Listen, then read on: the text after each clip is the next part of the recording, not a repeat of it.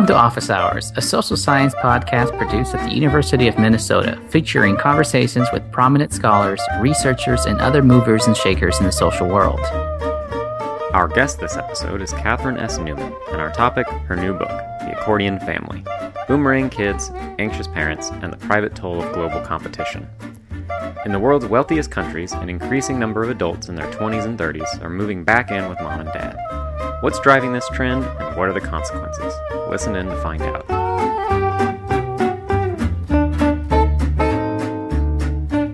Thanks, Professor Newman, for being on the podcast with us today. Today, we'll be talking about your new book, The Accordion Family Boomerang Kids, Anxious Parents, and the Private Toll of Global Competition. So, first things first, can you tell us what is an accordion family?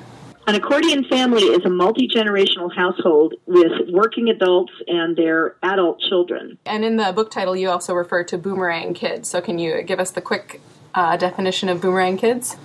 In the United States, the tendency in the middle class is for young people to go away to college and then to return home when that's done.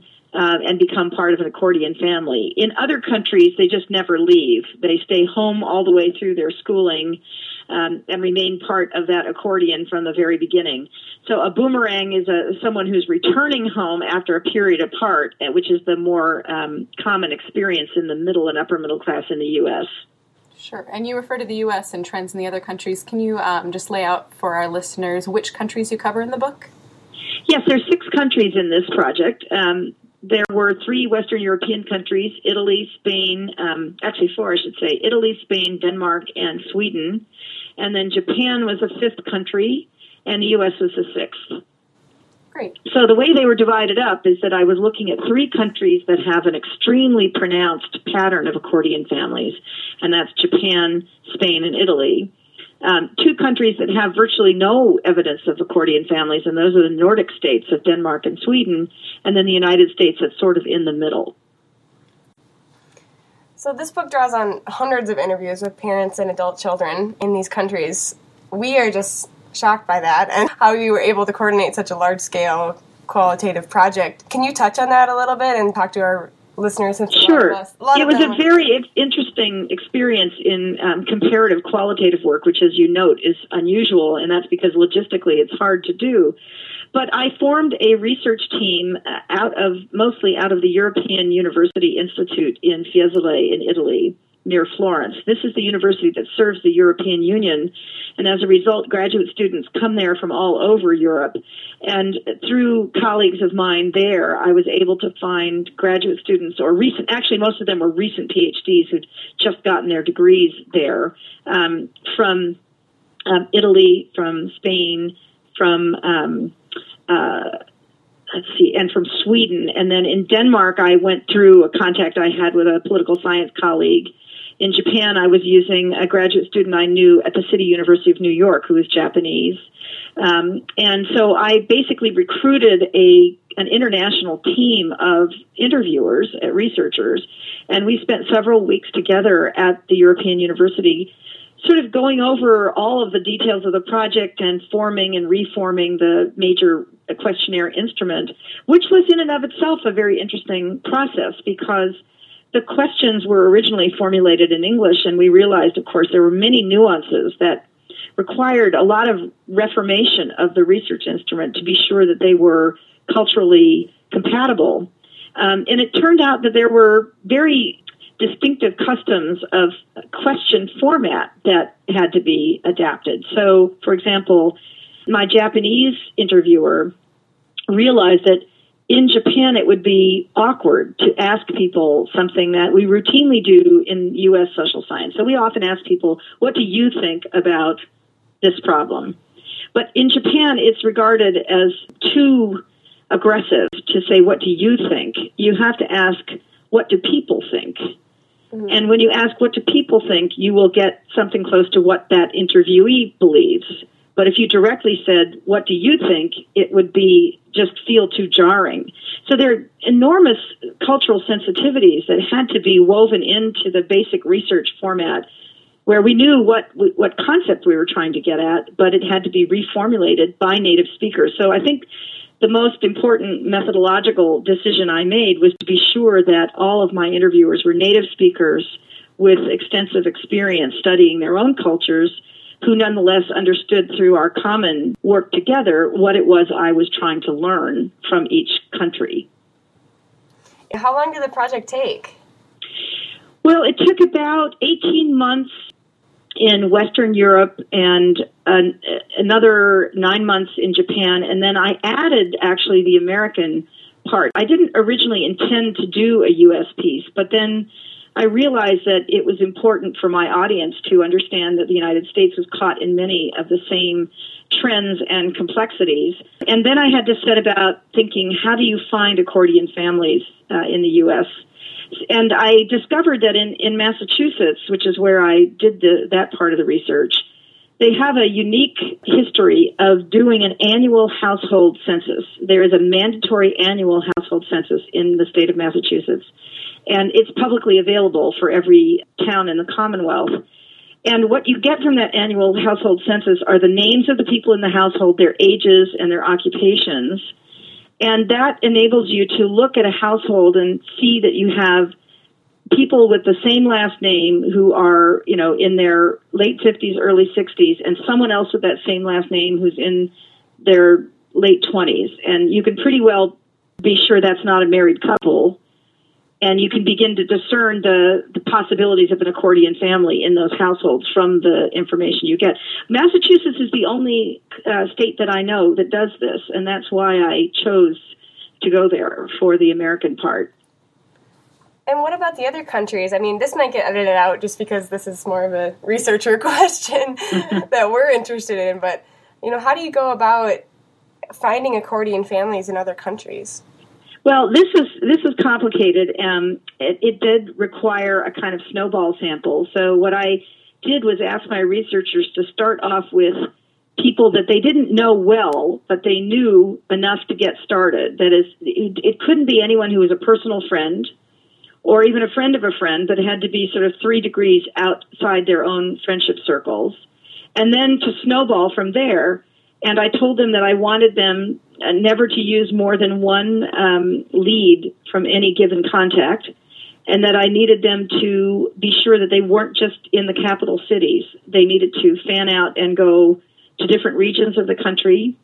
So they used their personal networks to find people all over. In Italy, for example, the, the Italian sample goes all the way from the most rural and poor regions of southern Italy in the in the boot heel, so to speak, all the way up to the northern industrial parts of of Italy.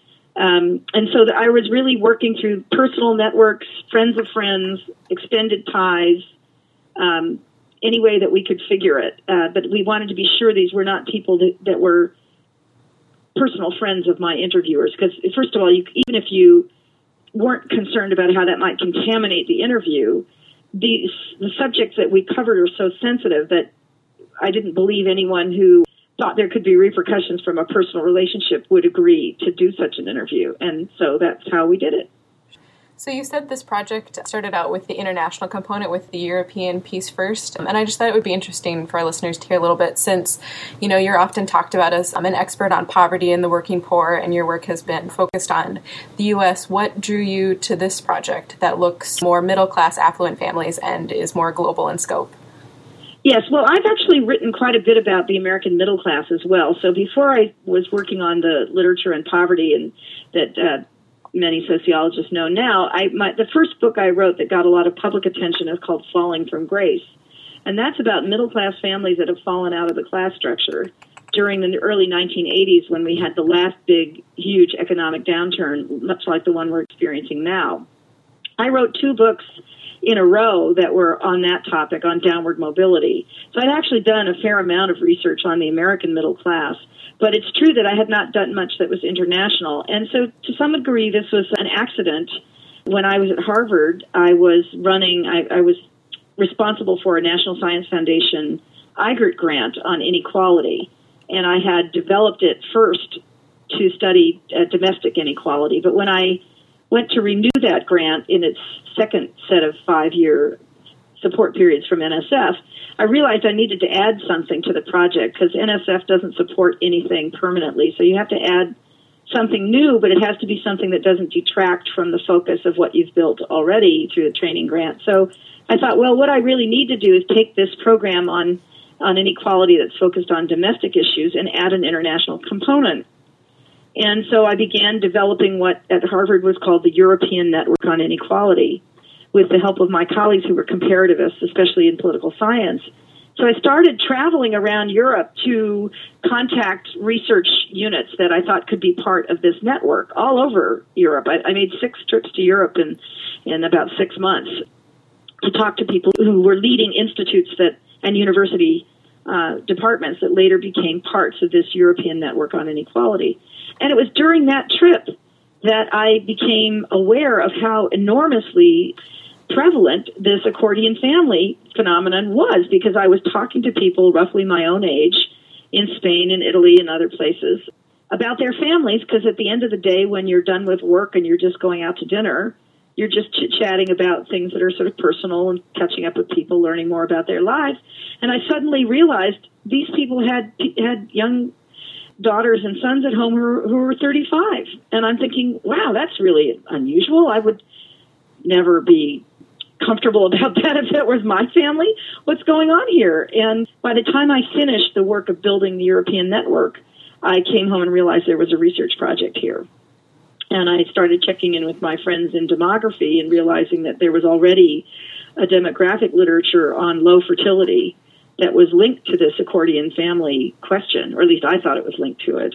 Um, and that's how the research was born. It was really just born out of an opportunity to travel all over Europe for another purpose, and then realizing there was a research project there of some importance. So we were wondering within the book itself, can you talk a little bit about how these accordion families are redefining adulthood for the young adult members and how those ideas are different in the US and in Europe? Yes, well, if if if people are having to stay home until they're verging on 30 or older in some of these countries and they're not married and they're not fully employed or comfortably secure in their economic independence, almost by definition, then what does it mean to be that age and have none of the markers that in the past would have defined adulthood? Nobody looks at those young people and says they haven't grown up beyond the age of 15. No one looks at them and says they, they're like adolescents. But they're not completely independent either. So, what are they? And this is a question that is being asked in millions of households all over Western Europe. So, what is developed out of this, I argue, is a kind of way station in between. I labeled it in house adulthood. It means that they are definitely older, definitely more responsible for themselves than they were when they were teenagers, but clearly not fully launched.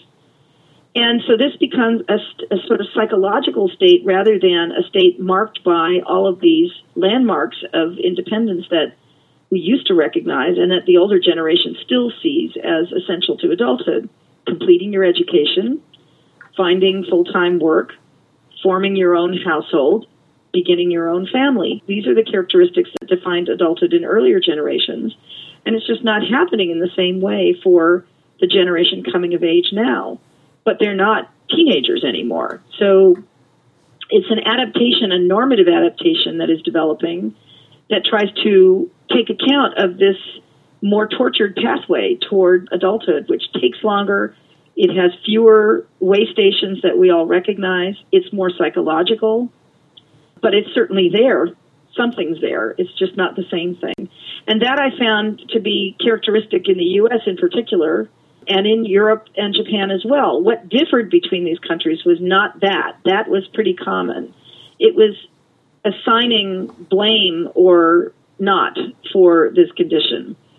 That's what really differed between the countries. In Spain, there was a very strong sense that this is a social problem.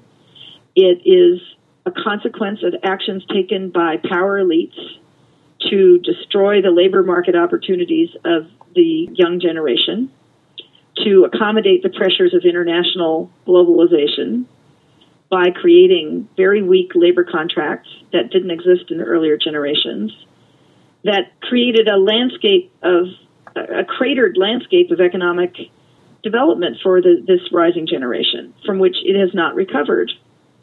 In Italy, you don't see any of that kind of politicized anger. You don't have a diagnosis that is macroeconomic.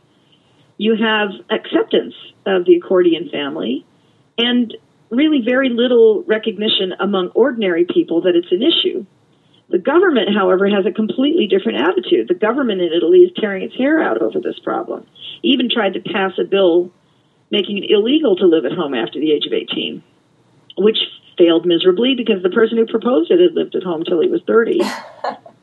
um, so the government is worried because, like all governments, it's very difficult to float a social security system, you know, with such an anemic labor base at the bottom. The country's getting older, fertility is dropping. Italy is not a country that has been particularly welcoming to immigrants, which is how countries like ours have solved the population problem. So they're getting older, and older societies are expensive because they require a lot of benefits to support the retirees and not enough workers who, who are able to do that. So you get a very different interpretation in Italy than you do in Spain, and yet again, a different interpretation in Japan for exactly the same demographic phenomenon. I really thought that was interesting that these countries that see the perceived threat of immigration and are really anti immigration, but like in the US, ironically, immigrant fertility is the only thing keeping the country's population at replacement level. So, can you talk a bit more about that, maybe comparing the United States and European countries to what's going on in Japan? Yes, so Japan has had very, very low rates of immigration for most of its history and not a particularly welcoming view of, of immigrants. The, the immigrant population in Japan, such as it is, is largely Korean. That came about from the fallout of previous world wars and Japanese occupation of Korea. And so there's a tense relationship between Korea and Japan because of this history. And the Korean minority in Japan has had its problems in social acceptance. So Japan has had a very um, a very negative attitude on the, on the whole about immigration, and as a result, it's relatively new to the immigration game and relatively low, which means that there's no way to cure the fertility problem in Japan through immigration. In the U.S., we have waxed and waned in our attitudes toward immigration. We sometimes are very anti-immigrant, and in economic downturns, immigration slows anyway. But relative to these other countries, we are way more open and have a much larger foreign born population than any of the rest of them. And that's one of the reasons why we don't have a fertility problem. Uh, if you just looked at the American middle and upper middle class, the native born American middle class, it too has been shrinking in terms of fertility. Um, but we have such a large immigrant population that tends, at least for one or two generations, to have more children than the norm, that we are protected from overall low fertility. That won't be true in a while. If we shut the immigrant door, we will start to see the same problem in the U.S. because after a couple of generations, immigrant families are, are no different from any others. So, but in general, I would say the American culture has been better protected from the ravages of economic slowdown and all the other forces leading to accordion families because we do have a, a robust immigrant population.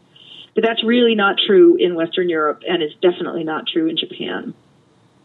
So I'm interested that the immigration piece wasn't the central focus of your book, but I'm wondering has there been any response to this idea that the immigrants are really the only reason we're not turning into a, a situation like Japan? Well, the book it hasn't been translated yet into European languages. I'm starting to get some interest in that now, and so it may become better known. I just did an interview this morning with um, a, a London-based reporter who's reporting on Spain. Uh, there was a, a big article in El Mundo, which is one of the main Spanish newspapers, about the book just like two weeks ago. So it's starting to filter out into the European world. Uh, I know that there's a Japanese publisher who wants to publish a translation. It takes a while for a new book in the U.S. to, you know, to become widely available, such that it would be discussed at the same level in in Europe or Japan. But I'm hoping that it will be because I think the work would be of interest to readers in those countries. But I, I don't know whether they would accept this diagnosis. I have to tell you that I didn't expect to be writing about immigration in this book at all. It never occurred to me it's just that it kept coming up as a constant refrain in the interviews because when people talked about what worried them they recognized that low fertility was leading to a smaller population of native born Spaniards or native born Japanese. And when they asked, well, who is having children in this country, they were pointing to immigrants and then worrying about what it meant for their the cultural dominance of the native born and a lot of nativist kind of sentiments about what high fertility among immigrants would mean for these cultures over time if there were very few native born families replicating themselves. It just never occurred to me that this was going to be an issue. It just kept coming up in every interview, and I finally decided this has to be in the book. It's just too persistent a refrain. Another thing that we found interesting was there's this plus side to having adult children in the home that mm-hmm. is surprising, maybe just coming from an American perspective. The idea of going home and living with parents seems maybe a bit shameful or, you know, something that you wouldn't want and, and that mm-hmm. certainly maybe your parents wouldn't want you to do either. So there's this plus side that a lot of middle class parents talk about.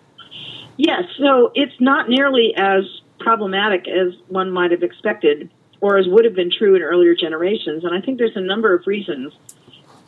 So, first of all, when we look at what the generation who are parents right now, the baby boomer generation, what its own social experience was, we can begin to understand why it's not as problematic to have their children come home as it would have been for those boomers to go home when they were 18 or 20 or 25. The boomers were a generation that broke a lot of social rules themselves. So they're not, as a whole, all that persnickety about sexual behavior for their children they've had such an outsized influence over the culture that often their children are listening to the same music they listen to. So the Rolling Stones are still very popular. I was just hearing the other day that the Beach Boys are about to re-release release a whole new album that is being widely anticipated. I didn't listen to Frank Sinatra when I was a kid. I didn't care about the music my parents listened to.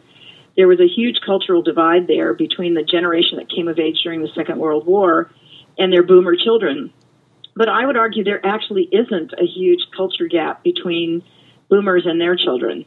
They listen to similar music, they have similar tastes in film. Obama's election what turned partly on a, a young generation turning to its baby boomer parents and saying, You should look at this guy. We think he's great. So there's lots of ways in which the cultural gap between these generations is nowhere near as wide as might have been true in earlier generations. The second point I would make is that if you think about what boomer parents went through in raising their kids, they were the generation of dual career families. So they worked all the way through their children's youth and babyhood often. By the time those kids reached 18, those parents were not tired of them. They had not spent as much time together as was true in earlier generations of stay at home mothers. So uh, they actually miss their children when they leave because they've been divided between work life and family life in ways that earlier generations weren't. So when the kids come home, there's a lot of pleasure in welcoming them again.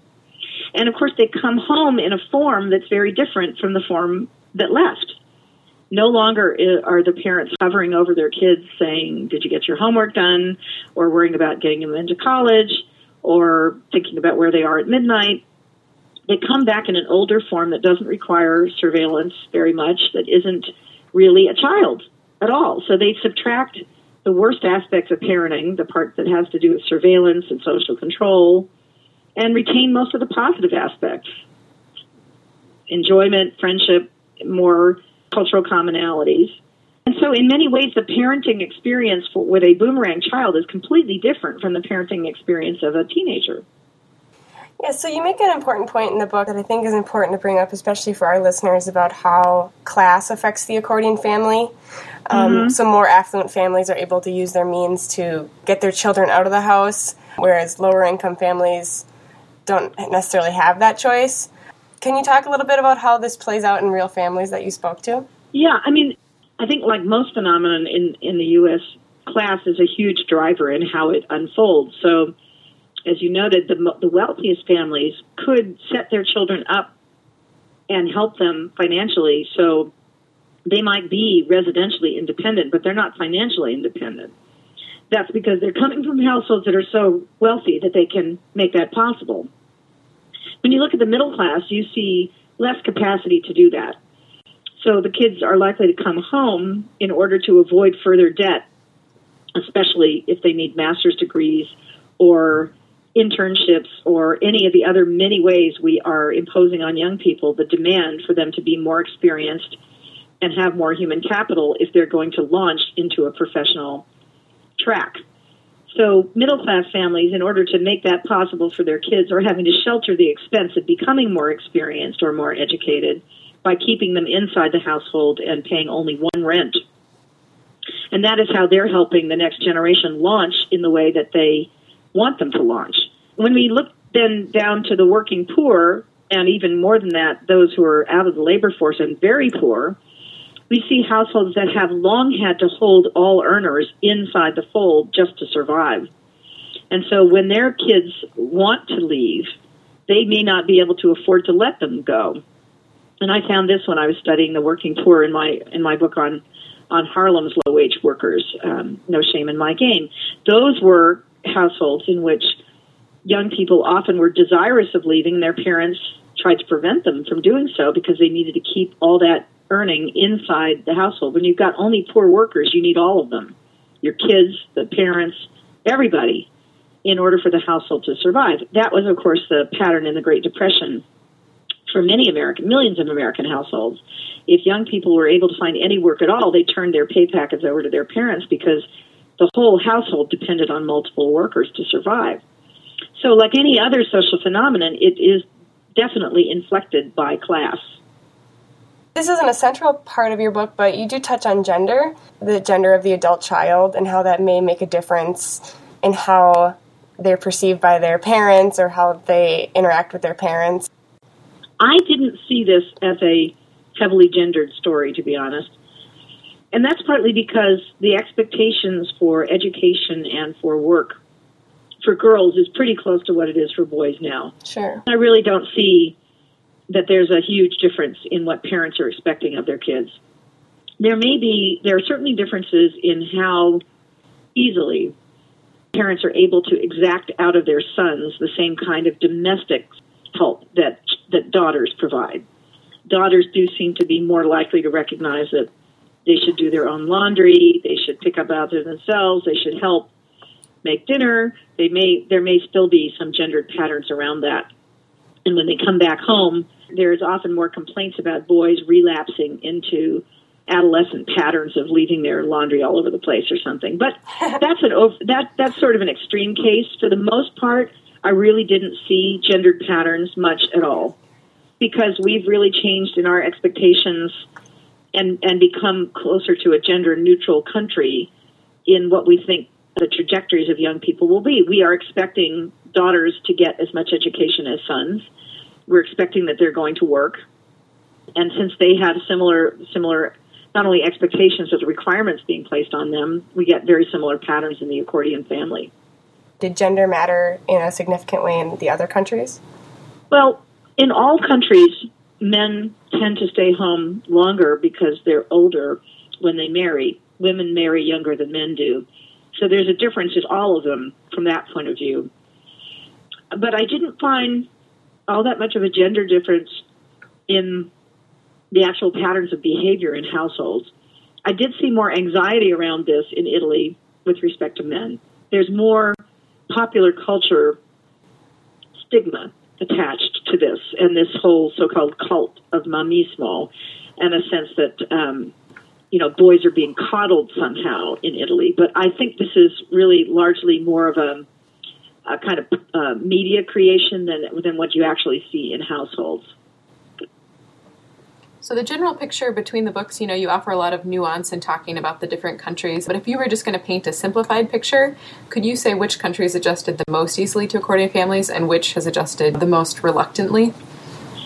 Well, I would say the U.S. actually has had the easiest time with this, as long as its young people are making tracks toward the kind of future that parents envision for them.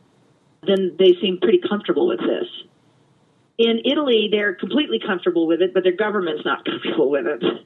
Um, in Spain, it's perfectly fine inside the household, but there's a lot of anger about why this has happened, why why this was necessary. And in Japan, it's by far the worst adaptation.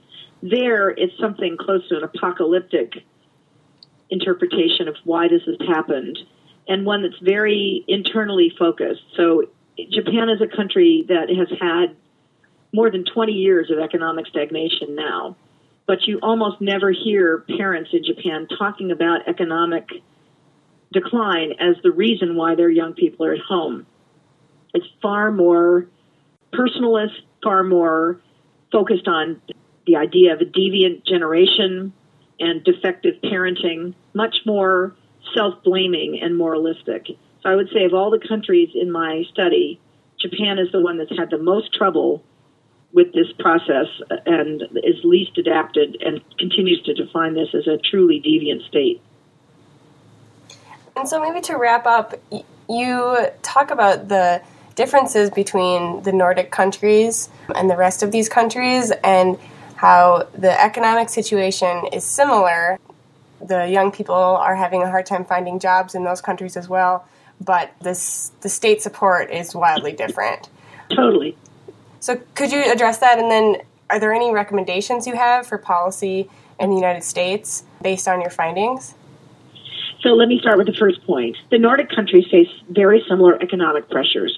They too have been affected by globalization. They have very serious youth unemployment problems, but they don't have accordion families. And the reason is the welfare state is so strongly developed in the Nordic countries that it it supports youth independence in ways that none of the other countries I've studied does.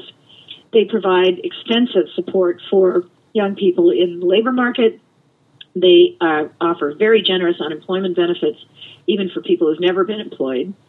They have extremely generous higher education benefits. Basically, it's free. Going going to college is almost free. In the Nordic countries, they have an ex- expansive rental sector and a lot of state public housing, which is available uh, at a very low cost. So, in all of these different ways, the Nordic countries' social welfare policies support youth independence they create, in a sense, a dependence of young people on the state, not on their families. The advantage of that is that there's really no constraint on young people becoming independent. Uh, in fact, it's very strange in the Nordic countries for young people to be at home after the age of 18. Really, very strange. It's, it truly is a deviant circumstance in which that might ever happen because there's such expensive social support through the public welfare system. And it's not at all stigmatized to make use of these benefits. It's completely normative. Everyone does. So they have very, very high tax rates in those countries, but they spend the money in ways that support youth independence and higher education. What I found interesting about the Nordic countries was that many of our interviewees felt that they had actually gone overboard in the direction of that support. So much so that there was relatively little need across generations for a kind of social compact.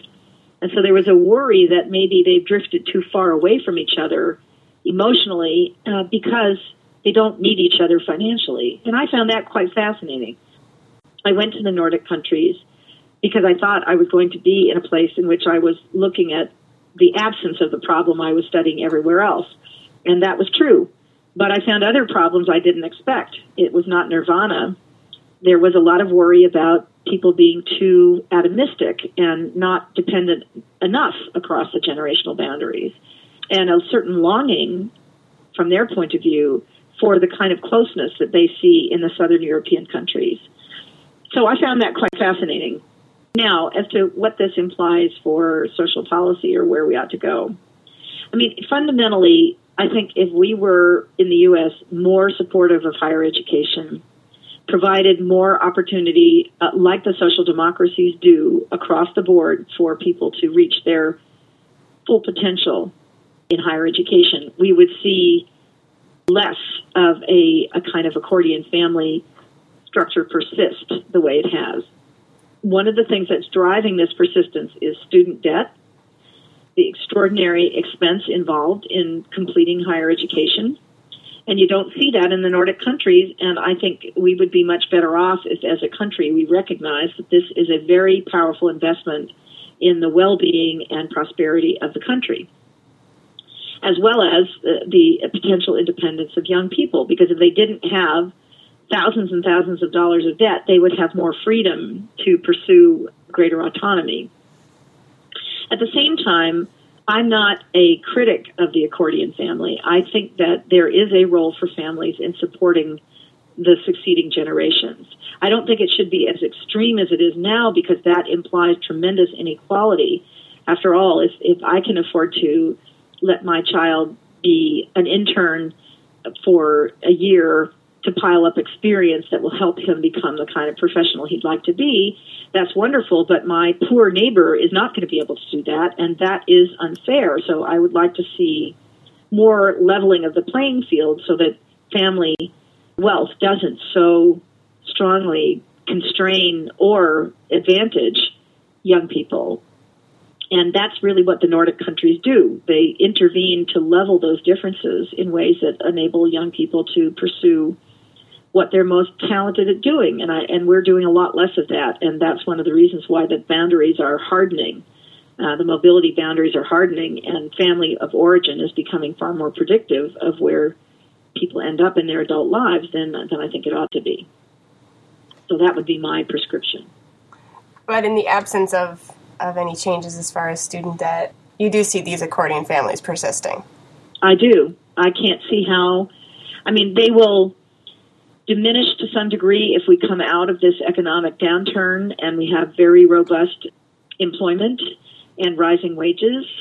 But I don't think they're going to go away because the forces that are pushing them are much greater than that, I think. In particular, the demand for ever more education the breakdown in our whole financing system for higher education and the demand for more experience, basically unpaid experience, if people are going to find their way into the professions. I just think those are really the main drivers in the formation of accordion families here. And I don't see that going away, even if we did enter a more prosperous period, which I hope we will. What are you planning to write about next? Uh-huh. well, I'm working on two books in my spare time, which is not voluminous because I'm a dean and I have a 24 7 job running my part of a university. But in the middle of the night, I get to do my own work, I'm working on a book on South Africa, which is about the, the generation that came of age under a democracy in South Africa. Next year, oh, I should say in 2014, is the 20th anniversary of the first real free election in South Africa. And I'm hoping this book will come out on that anniversary because I think there will be a lot of thinking going on about what the country has accomplished in those 20 years. And so the focus of that book are people who are now in their early 30s and who for whom apartheid was a memory, a childhood memory, and the, most of their young adult lives have been spent in a democratic country. And I'm doing that collaboratively with a colleague at the University of Cape Town. And then I'm working on another book, which is back to my U.S. material. It's really about people who graduated from low performing high schools, but graduated. What happened to them in the labor market? And in particular, this is turning out to focus much more on why the U.S. abandoned the kind of vocational education that has been so successful in Germany. Because I think that was a mistake. And I'm looking to try and argue that case by studying what happened to young people who came through low performing high schools in New York and and the ones that went to true the, the last two really high performing vocational high schools did quite well and that re, that turned my interest toward sort of the US training system for people in the high school age group. So that's going to be called uh, learning to labor in the new working class. Hmm. Sounds interesting. Really interesting. Great. Well, hopefully we will have you back on the podcast then in a couple of years to talk about to do those. That. Thanks. Thank so you both so much. Thank you. Thank you. All right. Take care.